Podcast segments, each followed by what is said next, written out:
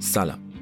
من امیر نیرزاده هستم و شما شنونده قسمت پایانی فصل دوم پادکست داستانی سریالی سیپینسین لطفا تا آخر این اپیزود همراهمون باشین تا راجع به فصل سوم و جزئیات بیشتر باتون صحبت کنم. سیپینس یه پادکست سریالیه. اگر تا حالا بهمون گوش ندادین برین و از قسمت اول همراهمون شین. شنیدن سیپینس برای افرادی که روحیه حساس دارن یا هنوز 18 سالشون نشده مناسب نیست. هدفونتونم بذارین تو گوشتون.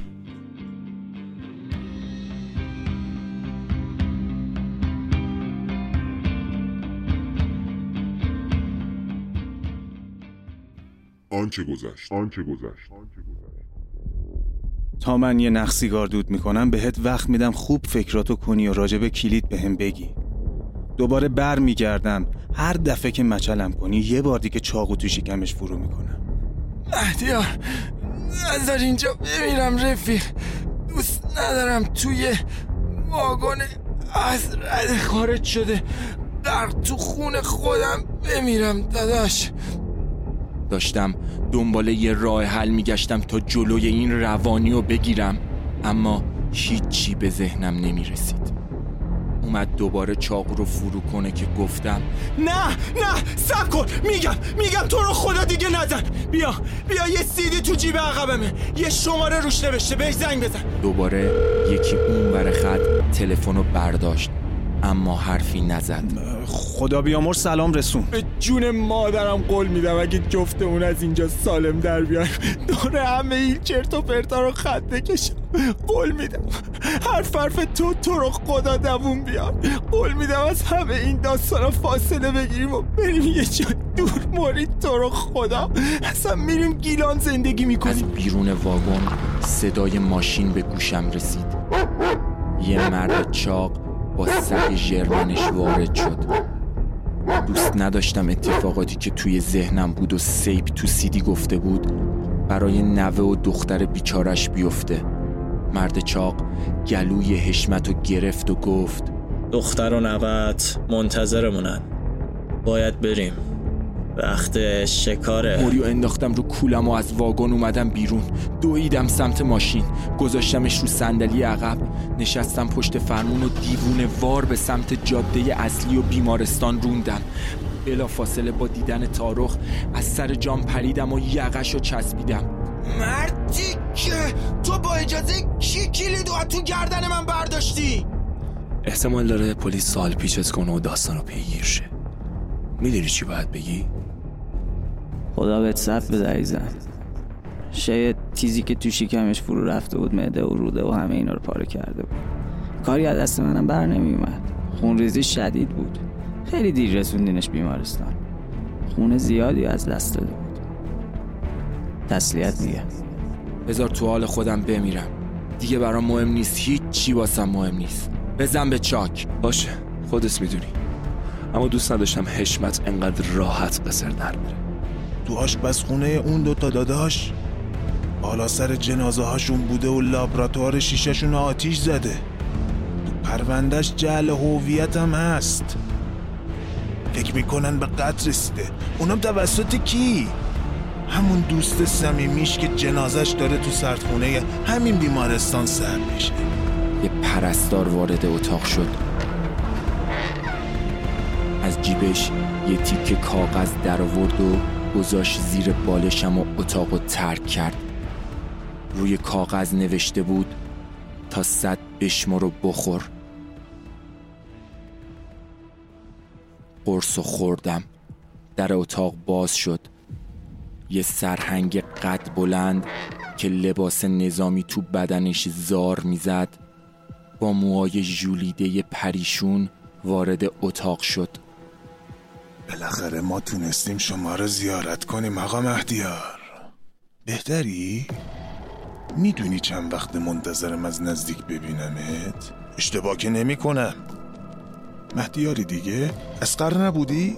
نه نه مهدیاری از اون دنیا که نیومدی آخه مرده بودی چیزی لازم داری بگو بگم برات بیارن چون حرف برا گفتن زیاده اگه چیزی می‌خوای الان بگو قبل از اینکه شروع کنیم. بابت فوت شدن دوستتم تسلیت میگم. سردرد عجیبی گرفته بودم. احساس می‌کردم رگای مغزم داره پاره میشه. حالت خوبه؟ میشنوی چی میگم؟ مرادی مرادی. رفیقمون خیلی نازک نارنجیه. برو پرستار رو صدا کن. بدو سری باش. سرگیجه به هم مجال نداد. از تخت افتادم پایین و استفراغ وجودم و گرفت. بعدشم نفهمیدم چی شد. چشمامو باز کردم. اولین چیزی که به چشمم خورد سه حرف بزرگ آی سی بود که با رنگ قرمز رو شیشه روبروم نوشته شده بود. منگ منگ بودم. کلی سیم به دست و قفسه سینم وصل شده بود. سعی کردم از جام بلند شم اما اصلا رمقی تو وجودم نبود. سریع چند تا پرستار دورم جمع شدن و هر کدومشون مشغول یه کاری شدن. یکیشون سعی می‌کرد با هم حرف بزنه یکی دیگهشون سعی می‌کرد علائم؟ حیاتیمو چک با کنه. چشما چرا قوه رو دنبال کن. آها آفرین. من رفلکس داره. همچنان بیرمق روی. تخت افتاده بودم و نمی‌تونستم جواب سوال پرستار رو بدم از صحبت یکی از دکترها با پرستار فهمیدم باید منتقلم کنن به بخش عکس برداری تا از مغزم اسکن بگیرن حالا متوجه اوضاع شده بودم یک ساعتی طول کشید تا منو از آی‌سی‌یو منتقل کنن به بخش سی‌تی اسکن تا از مغزم عکس برداری بشه. بعد از این همه مدت تازه یادم اومد آخرین صحنه توی ذهنم چی بوده. تخت سرد سی‌تی اسکن حسابی ترسونده بودتم. دستگاه شروع به چرخیدن کرد و با صدای دستگاه حسابی ترسیده بودم و نفسم تنگ شده بود. نمی‌دونستم با خوردن اون قرص چه بلایی سر خودم اوورده بودم. موقع برگشت به آیسیو همون پلیسه با یکی از پرستارا بحث می‌کرد. احتمالا سر من بود. با کلی سختی تونستم بشینم رو تخت. حس عجیبی داشتم. انگار تصادف کرده بودم. یه جور کوفتگی و درد تو تمام بدنم بود. از نوک پا تا فرق سر. یه پرستار اومد بالا سرم و چند تا آمپول تو سرمم تزریق کرد. بیشتر که نگاش کردم فهمیدم این همون پرستار است که بهم اون تیک کاغذ و قرص و داد. بهش گفتم من تو رو می‌شناسم من تو رو می‌شناسم. چه بلایی سرم اومده؟ به هم محل نذاشت و رفت. چند ساعت با حالت سردرگمی و گیجی با بدن درد زیاد گذشت.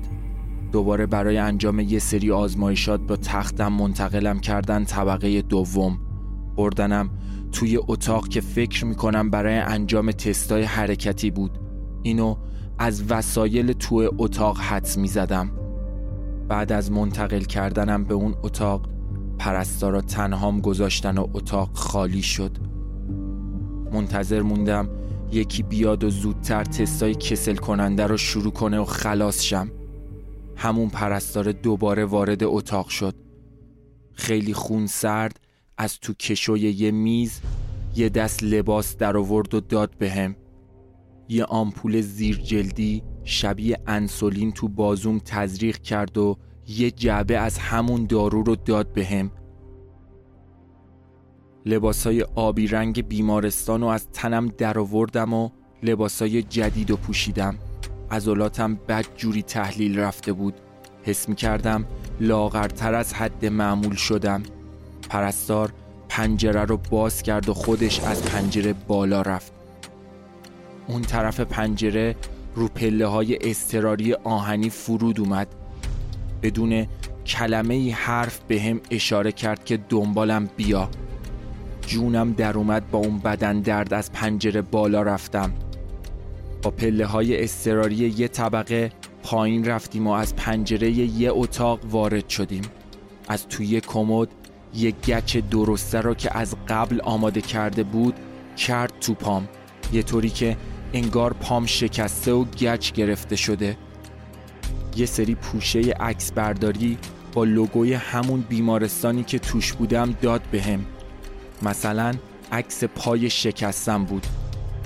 خودش یه چادر سیاه سرش کرد و به من یه ماسک و کلاه داد تا بزنم به صورتم. نشوندتم روی ویلچر. اول از در اتاق خارج شد تا ببینه کسی تو راه رو هست یا نه. وقتی خیالش راحت شد اومد دسته های ویلچر رو گرفت و منو از اتاق بیرون برد. مستقیم رفتیم سمت آسانسور. با آسانسور رفتیم طبقه همکف. طبقه همکف. جو بیمارستان یه جورای امنیتی بود. دم در کلی سرباز مسلح وایستاده بود. از در بیمارستان خارج شدیم. کوچه بغل بیمارستان رو تا انتها رفتیم. زنه چادرش رو در آورد. من و ویلچر رو دم در یه خونه رها کرد و بدون هیچ حرفی رفت. چند دقیقه بعد تارخ با یه ماشین شاسی بلند اومد دنبالم و سوار ماشینم کرد.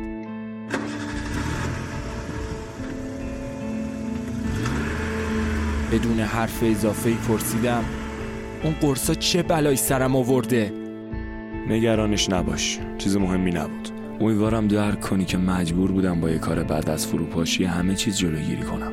دارم میگم چه بلایی سرم اومده.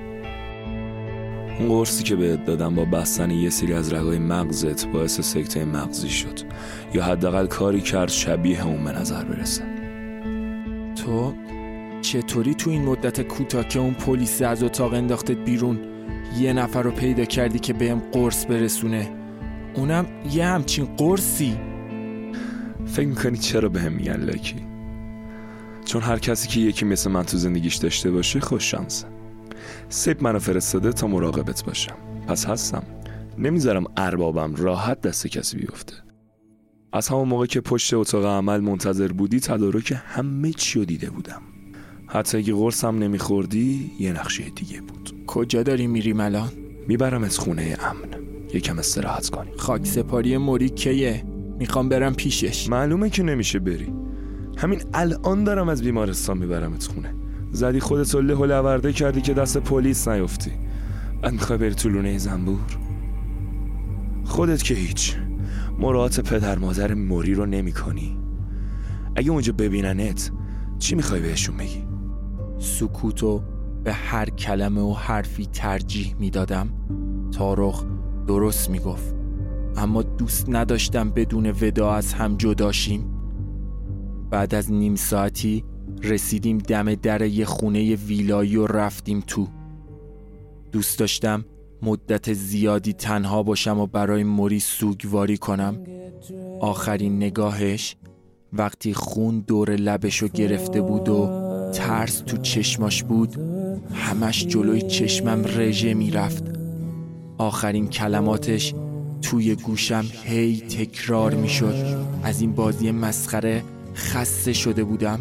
از این حس دائما فرار از این حس دائما ترس از این همه کینه و نفرت.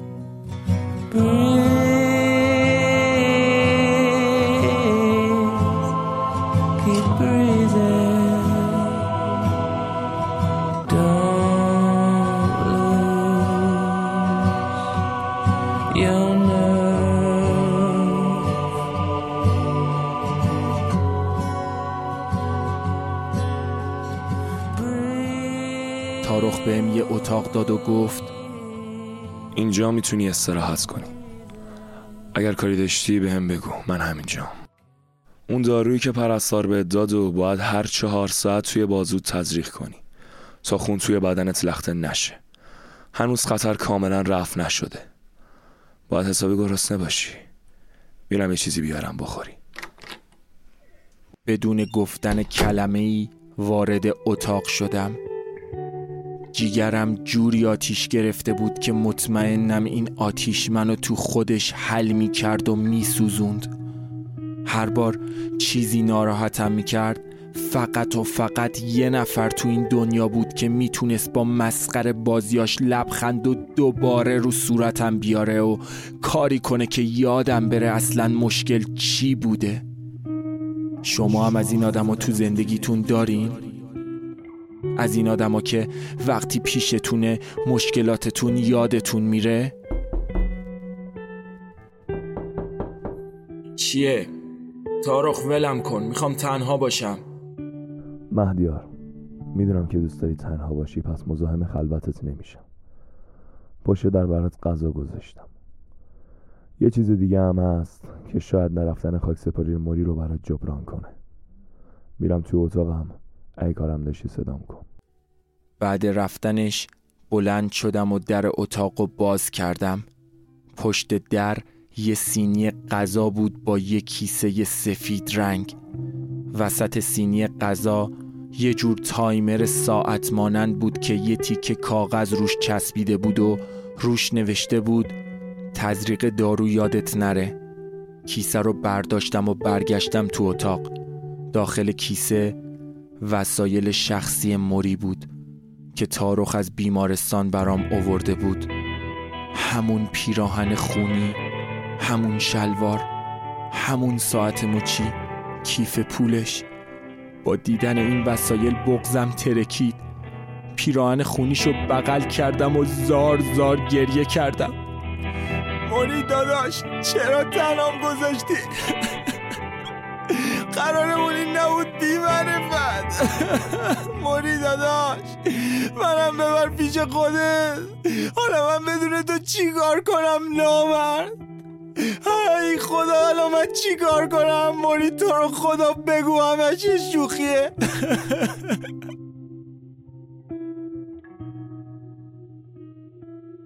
ساعتشو بستم به دستم. لباساشو بو می کردم و زار می زدم نمی‌تونستم باور کنم دیگه موری در کار نیست. من براش نارفیق بودم. کاش منو ببخشه. سر من احمق خیلی سختی کشید. کاش می‌شد کاش می‌شد جامون عوض بشه. با ناله و اشک و حال بد رو پیراهن موری خوابم برد. همیشه این ته خط انگار یه تیر داره میاد و میره سمت قلب انگار یه چیزی نمیره پایین. گیر دم حلقت فکر کردی داد بزنی همه می‌رسن به حرفت. ایف همیشه این آخر خط. اوزا همش همین بوده و همینه با معرفت. تو رفتی و نور شدی و رسیدی ببینی فردا رو. این دل خسته منم میره تا لب مرگ. تو آینه میگم کوش بچه اون قلب چند ساعت بعد وقتی اون تایمر پشت در داشت بوغ می‌زد از خواب بیدار شدم. در رو باز کردم و تایمر رو خاموش کردم و برگشتم تو اتاق. هنوز به وسط اتاق نرسیده بودم که تارخ در زد. میشه بیام تو؟ تزریق تو باید برات انجام بدم. فقط برای اینکه نره رو مخم و هی در نزنه و زودتر تنهام بذاره در رو باز کردم. چرا غذاتو نخوردی؟ کاش بفهمی خطری که از بیخ گوشت گذشت که البته هنوزم نگذشته. خیلی جدیه تو ضعیف شدی. باید به خودت برسی. یکی از اون سرنگا رو از جعبه در آورد و تو بازوم تزریق کرد. از اتاق رفت بیرون. خیلی سریع با یه سینی دیگه یه غذا برگشت. من نمی‌ذارم خودتو اینطوری از بین ببری. غمگینی قبول. ولی نمیشه اینطوری خودتو عذاب بدی. در جواب تمام حرفاش یه پوسخند مسخره زدم و یه تیکه نون از توی سینی ورداشتم و گاز زدم و رفتم دم در و وایستادم و بهش بیرون رو نشون دادم. اومد سمتم و بغلم کرد و گفت به خودت زمان بده. می‌دونم داری روزای سخت و طاقت فرسایی و سپری می‌کنی. ولی خب این راهش نیست. اینو گفت و از اتاق رفت بیرون. کیفول موریو باز کردم و محتویاتش رو بررسی کردم. تو یکی از جیبای کنارش بلیت ورودی پارک جنگلی سراوان رو پیدا کردم. همون بلیتی که مربوط به سفر گیلان گردیمون می‌شد پشتش نوشته بود اوقات خوش آن بود که با دوست به سر رفت. یادگاری گیلانگردی چهار اسفند مهدیار و موری. دیگه اشکی تو چشمام نمونده بود.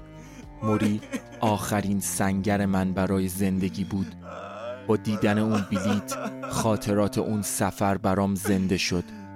همون جایی که کنار مرداب سراوان وقتی هوا مه بود و بارون خونکی میبارید موری به هم گفت مهدیار یه تیکه از وجودم و برای همیشه لب این مرداب جا می‌ذارم. کاش الان اون موقع بود. کاش تا ابد کنار مرداب سراوان میموندیم. کاش اون لحظات کش می اومد و هیچ وقت به پایان نمی رسید حالا ببین کارم به کجا رسیده که حتی نمی‌تونم بیام خاک سپارید. درست حسابی باید ودا نکردم. کاش می‌تونستم زنگ بزنم آیدا با اون یکم حرف بزنم. میزان درد و رنجی که متحمل شده بودم از مقدار توانم خارج بود. بازم کیفول موری رو گشتم. نشانگر کتابی که خودم با یک کتاب براش خریده بودم تو یکی از جیبای بغل کیف پول بود. موری هیچ وقت کتاب خون نبود. این نشانگر رو با کتاب مرگ در می‌زند وودیالن خریده بودم براش تا شاید جذب کتاب خوندن بشه. اما موری کتاب خون نشد و فقط با جمله روی نشانگر خیلی حال کرد.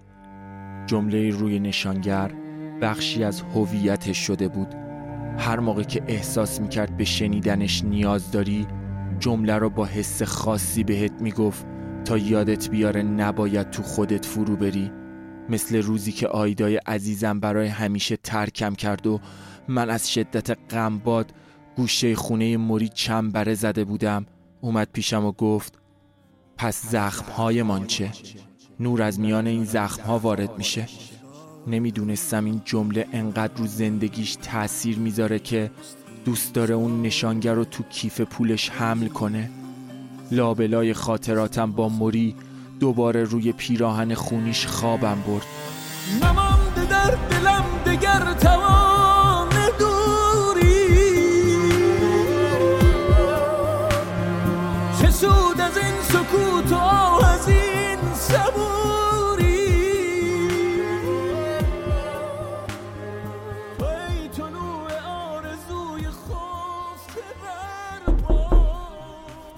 صدای در زدن تارخ از خواب پریدم. این بار برعکس دفعه های قبل اجازه ورود نگرفت و منتظر نموند. خودش وارد اتاق شد و آمپول تو بازوم تزریق کرد و دوباره با سینی غذا برگشت تو اتاق. با این تفاوت که این دفعه غذای خودشم اوورد تو اتاق که با هم بخوریم. قاشق و چنگالو به طرفم دراز کرد و گفت بگیر. ازش گرفتم و چند تا لغمه از قیمه خوشرنگ توی سینی خوردم. بعد از چند دقیقه سکوت تارخ گفت نمی‌دونم الان وقت خوبی برای گفتن این حرف هست یا نه. اما گفتم تو بیشتر از همه توی این دنیا حق داری که راجبش تصمیم بگیری. حشمت و دخترش و نوش دست شکارچی هن. طبق قراری که با سیپ داشته فقط باید نوه و دخترش جلوش میکشته و می‌رفت. اما من نذاشتم. می‌دونم که دوست نداری دختر و نوش بیشتر از این تاوان اشتباه اون پیرمرد خرفتو بدن. برای همین تا امروز مانعش شدم. نذاشتم کارشو انجام بده. اما بیشتر از این نمی‌تونم جلوشو بگیرم. یا بگو بهش بگم چی کار کنه یا خودت به موضوع رسیدگی کن. چند لقمه دیگه از اون قیمه خوردم. تارخ پنجره اتاق باز کرد تا هوای تازه بیاد تو اتاق. من بیرون منتظر خبرت میمونم. اما نباید خیلی طول بکشه. لب پنجره وایستادم و به حیات قشنگ خونه خیره شدم. معلومه مدت زیادی به حیات خونه رسیدگی نشده. حوز کوچیک وسط خونه خالی بود و کلی برگ توش جمع شده بود. پس زخم پس زخم پس زخم. مدام جمله روی نشانگر تو سرم تکرار می شد پس زخم هامان چه؟ بوی عرق تنم برای خودمم آزار دهنده بود هر موقع اینطوری لب پنجره وای میسم دلم سیگار می‌خواد رفتم دم در اتاق و تارخ و صدا زدم و برگشتم تو اتاق خیلی سری خودش رو رسوند به اتاقم و گفت به همین زودی به نتیجه رسیدی؟ حشمت الان کجاست؟ نمی‌دونم ولی از چه کارچی می‌پرسم سیگار داری؟ نه الان ندارم پاکتم تموم شده نمی‌خوام بگم نکش ولی با این وضعیت فعلیت نکشی بهتره. لباس تمیز می‌خوام. برات میارم. موزرم برام بیار. اونم میارم. خوب گوش کن. یه خراش رو حشمت و دختره و نوش نیفته. تا خودم برم اونجا. آمار بگیر ببین کجان. دوباره برگشتم دم پنجره. نباید میذاشتم اون حرومزاده قصر در بره. باید تاوان کاری که کرده رو خودش بده. نمی‌ذارم همینطوری علکی به ریش من بخنده و مریو بکنه زیر خروار خروار خاک و هیچ تاوانی هم نده. همونطور که تارخ گفت دوست ندارم تاوان کارای احمقانه یه پیرمرد روانی رو یه دختر بچه معصوم با دختری که به اندازه کافی از پدر معتادش آسیب دیده ببینن. خود حروم لغمش باید تاوان خون موریو تا آخرین قطره بده. تارخ با یه دست لباس تمیز و حوله و موزر وارد اتاق شد و گفت الان می‌دونم کجان. پیغامتو به گوش شکارچی رسوندم. تأکید کردم که هیچ کس نباید آسیب ببینه تا خودت بری اونجا. در هموم داخل اتاق و باز کرد و وسایلی که دستش بود و گذاشت تو هموم اولین کاری که کردم کلم و با شماره صفر موزر زدم. موری هر موقع می‌خواست یه کار مهم کنه برای نشون دادن عزمش موهاشو با صفر می‌زد. مثل سال کنکور یا وقتی می‌خواست رو پایان نامه ارشدش کار کنه بعد از دوش گرفتن و پوشیدن لباس سیاهی که تارخ برام آورد رفتم تو راه رو تارخ و صدا زدم که بریم. با دیدن کله تاسم یکم جا خورد. ولی به روی خودش نیورد و فقط به گفتن بهت میاد بسنده کرد. با تارخ سوار ماشین شدیم. وقتی انداخت تو خیابون اصلی اولین داروخونه ای که دیدم و بهش گفتم بزنه کنار. از تو داشبورد کاغذ و خودکار برداشتم و اسم دو دارویی که می‌خواستم و روش نوشتم. دو تا آمپول با ویژگی های کاملا متضاد. برگر رو دادم بهش. مگه انسولین نسخه نمی‌خواد؟ چطوری باید بگیرم؟ این یکی چیه؟ نمی‌شناسم این دارو رو. قرصه که بهم خوروندی نسخه نمی‌خواست؟ خود داروخونه یه می‌دونه چیه. فقط در این حد بدون یه آمپوله برای افزایش قند خون. درست برعکس انسولین. سرنگم یادت نره. از ماشین پیاده شد و بعد چند دقیقه طولانی دست پر برگشت و کیسه داروها رو داد به هم می‌خواستی با این کارت امتحانم کنی؟ دوباره حرکت کردیم تارخ سعی می‌کرد با هم حرف بزنه اما محلش نمی‌دادم و فقط با پاسخهای کوتاه جوابشو می‌دادم تا لابلای حرفاش گفت میگم مهدیار می‌دونی که صندوق دست حشمته؟ به جهنم که دست حشمته من دیگه تو این بازی نیستم الانم اگه دارم میام یک به خاطر موریه دو به خاطر نوه حشمته. هیچ دلیل دیگه ای هم نداره. فهمیدی؟ دیگه هم جلوی من نه از صندوق حرف زن نه اون سیستم کوفتی. برم به درک.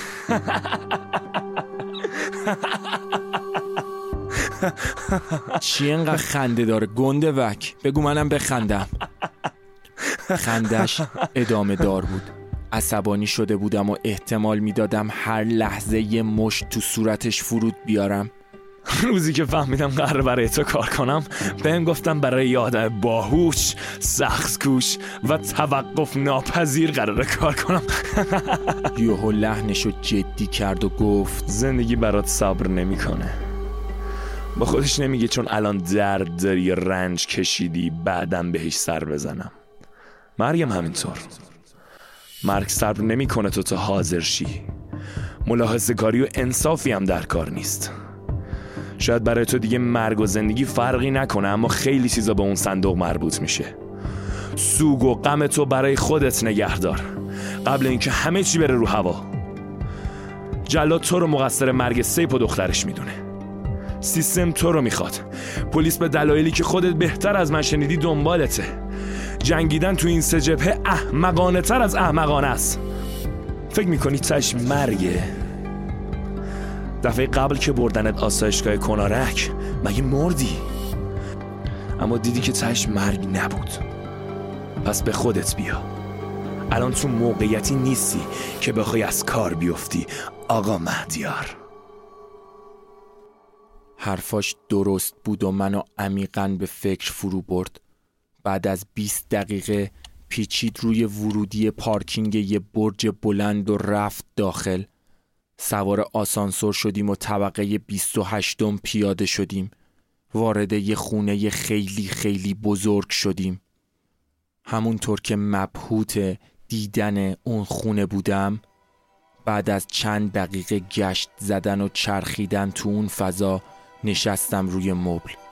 تارخ رفت و چند دقیقه بعد برگشت و گفت حشمت توی اتاق همین خونه است. ولی نوه و دخترش توی طبقه مجزا نگهداری میشن. نوه و دخترش رو بفرست برن. دختره رو بترسون تا یابو برش نداره. یه پول درست حسابی بهش بده دهنش رو ببنده. منم ببر پیش حشمت. می‌دونستم سری خشمگین شدنم. خیلی زود ازم یه احمق می‌سازه و باعث میشه کنترلم از دست بدم. سعی می‌کردم نفس عمیق بکشم و نذارم عصبانیت درونم همه چیزو به آتیش بکشونه. وارد اتاق شدم. حشمت با دست و پا و دهن بسته به صندلی بسته شده بود و با دیدن من چشماش گرد شد. چسب دهنشو باز کردم و نشستم کاناپه کنارش. تو نمی‌تونی منو بکشی چون صندوق دست منه. تا وقتی هم که از اینجا آزاد نشم و تضمین بهم ندی نمیگم صندوق کجاست. فکر اینجاشو نکرده بودی نه؟ حشمت چه نوه نازی داری؟ دخترت هم ماشاءالله خیلی خوشبر و روه باشه باشه باشه باشه. بذار اونا برن. صندوقو بهت میدن فقط با اونا کاری نداشته باش. کاری با اونا نداشته باش.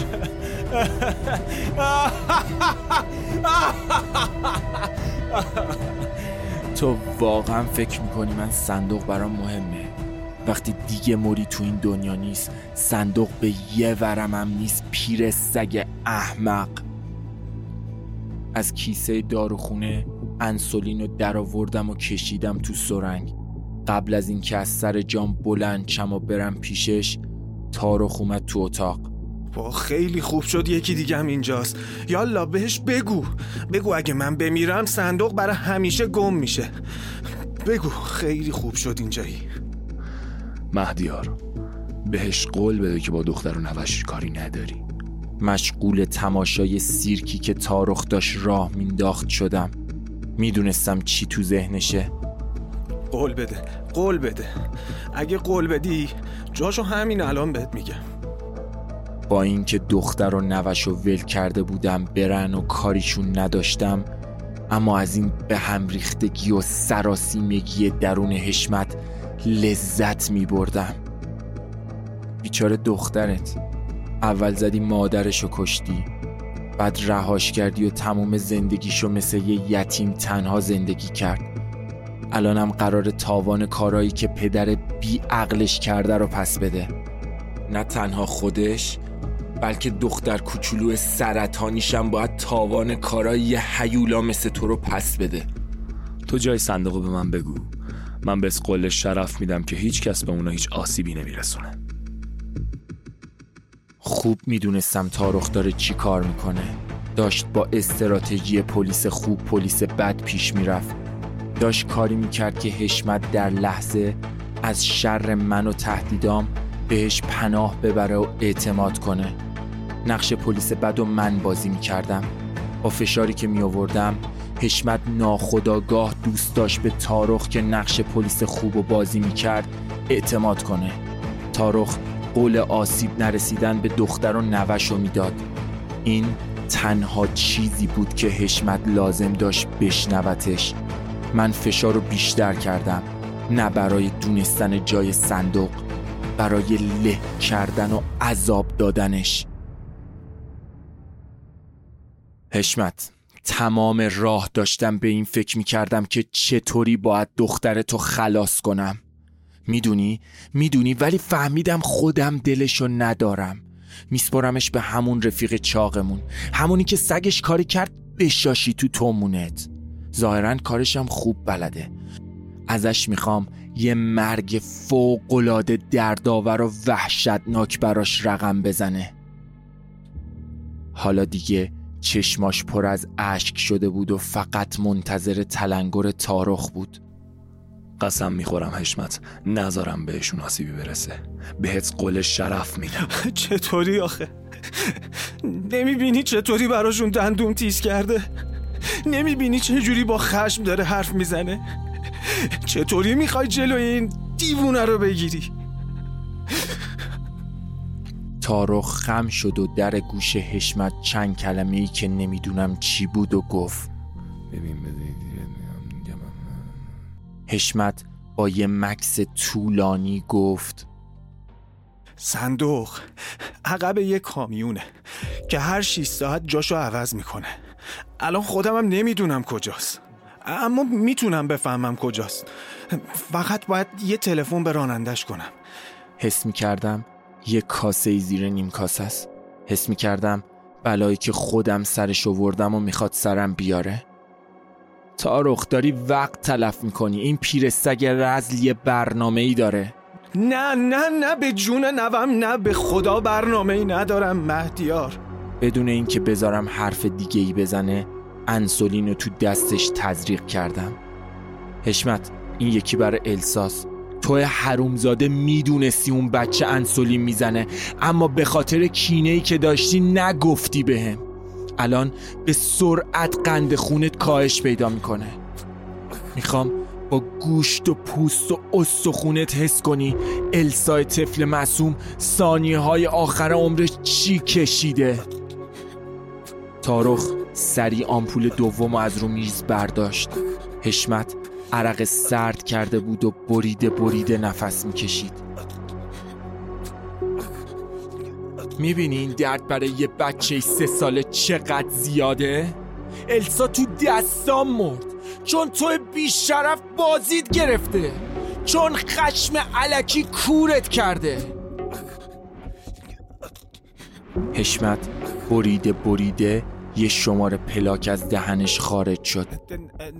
98 تارخ روی دستش شماره پلاک و نوشت و آمپولو بهش تزریق کرد تا قند خونش به حالت طبیعی برگرده. تارخ به سمت در ورودی حرکت کرد. دستشو گذاشت پشتم و یه جورایی تا دم در همراهیش کردم. وقتی داشت از در اتاق خارج می‌شد به هم گفت ممکنه دروغ گفته باشه. نیم ساعت به این وقت بعد کامیونو پیدا می‌کنم. بعدش هر کاری دوست داری بکن. برگشتم تو اتاق و دوباره نشستم رو صندلی.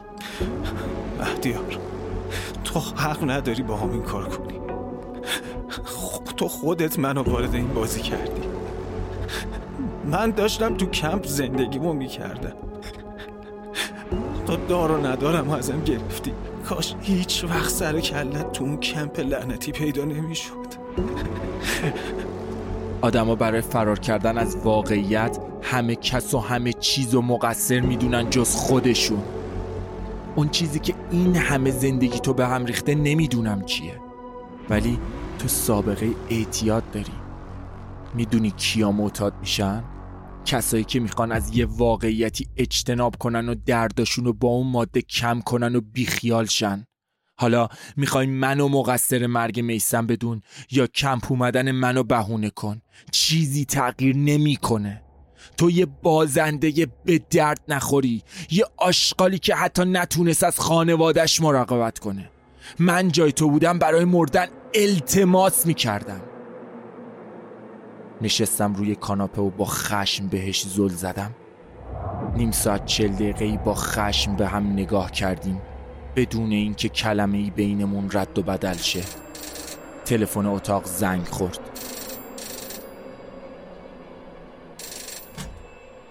مهدیار خودتی؟ میشنوم تارخ. پیداش کردم. راست می‌گفت. صندوق پیش منه. برم میام سمتت. تلفن رو گذاشتم و رفتم تو آشپزخونه و یه چاقوی آشپزخونه برداشتم. اون مرد چاقی که دست و پای من و موریو تو واگن باز کرده بودم اونجا دیدم. همونی که بهش می‌گفتن شکارچی. بهش گفتم نیم ساعت دیگه آزاده که بره. اگه خواست بره جلوشو نگیر. سرشو به نشونه تایید حرفم تکون داد. برگشتم تو اتاق. پاهاشو باز کردم و دستشو بستم به بالای چوب لباسی پیچ شده روی دیوار. درست تو پوزیشنی که من و موریو بسته بود. بهش خیره موندم. ترسیده بود. نگاهم طولانی شده بود. طولانی و خشمگین. بهش گفتم همون موقعی که اومدم تو اتاق دختر و نوتو آزاد کردم که برن. همون اول. تو صندوقو به خاطر هیچی تقدیمم کردی. چون از اول چیزی جونشون رو تهدید نمی کرد همونطور که خیره بود به هم چاقو رو دوبار تا ته تو شکمش فرو کردم. نیم ساعت دیگه آزادی بری امیدواری قشنگه. امید هیچ وقت نمیمیره. این آخرین تاوانیه که باید بدی. تو تمام لحظاتی که دیوانه وار می‌رفتم سمت بیمارستان امید داشتم که موری زنده میمونه. اون امید کشنده ترین چیزی بود که تا حالا تو زندگیم حس کردم. پس امیدوار باش. که به موقع خودتو برسونی بیمارستان به موقع عملت کنن و به موقع نجات پیدا کنی. از در اتاق خارج شدم و دستامو از خون نجس حشمت پاک کردم و از خونه خارج شدم. رفتم تو خیابون. از یه آبر پیاده چند نخ سیگار گرفتم و پشت سر هم کشیدم. چند دقیقه بعد تارخ با یه کامیون که عقبش فریزر مخصوص نگهداری گوشت بود رسید و سوارم کرد. سوار شدم. صدای بی صدا مثل کو بلند مثل خواب کوتاه. یه مرد بود یه مرد. بعد چند دقیقه رانندگی کردن تو سکوت ازم پرسید. واقعا دوست نداری بدونی چی تو صندوقه؟ چرا؟ دوست دارم. باید برای صندوق یه جای امن پیدا کنم. نمی‌تونیم همینطوری نگهش داریم. ایده نگهداری توی کامیون رو دوست داشتم اما نگهداری خود کامیون هم کار سختیه. دقیق نمی‌دونستم کجاییم ولی حدس می‌زدم جاده های اطراف تهران باشیم. تارخ یکی از فریار رو رفت تو و نگه داشت کامیون خاموش کرد و از گردنش کلید صندوق و داد به هم و از کامیون پیاده شدیم. در یخچال باز کرد و وارد شدیم. صندوق درخشان تر از همیشه اونجا بود. کلید عجیب صندوق رو گذاشتم رو قفل و چرخوندم. قفل صندوق خیلی نرم باز شد. در صندوق رو آروم باز کردم. در یخچال کامیون با شدت رومون بسته شد. خیلی سریع کامیون استارت خورد و موتور فریزر کامیونم روشن شد. نمیفهمیدم چی شده. چه اتفاقی داره میفته چی با خودتون فکر کردین منو فرستادین دنبال نخود سیاه؟ لباس گرم با خودتون بردین اون تو؟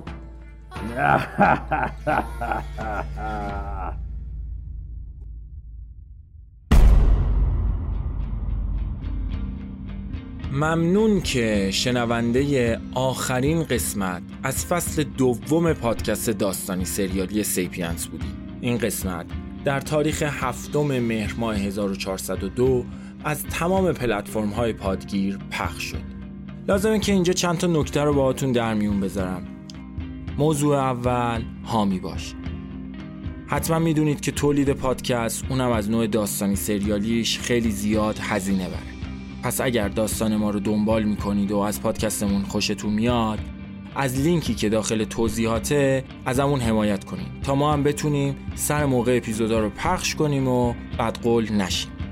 موضوع دوم فصل سوم سیپینسه همینطوری که گوش دادین داستان نیمه کاره موند و فصل سومی وجود داره.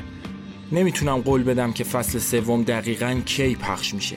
اما خیلی سریع بعد از اتمام این فصل شروع می‌کنم به نوشتن فصل جدید و سعی می‌کنم مرتب اپیزودا رو پخش کنم. موضوع سوم تشکر از همه دوستانی که ما رو تو ساخت این پادکست حمایت کردن. امیرعلی نیرزاده، عرفان نیرزاده، مسعود هیدری از پادکست سالن پرواز، مهدی آقایی از پادکست آهنگساز و آهنگ شب، سپید شریفی از پادکست مفشوک است، فرناز رسولی، تارا نجفی از پادکست دقایق و ماهان اصفهانی پور. از همه دوستان تشکر می‌کنم تا فصل جدید بدرود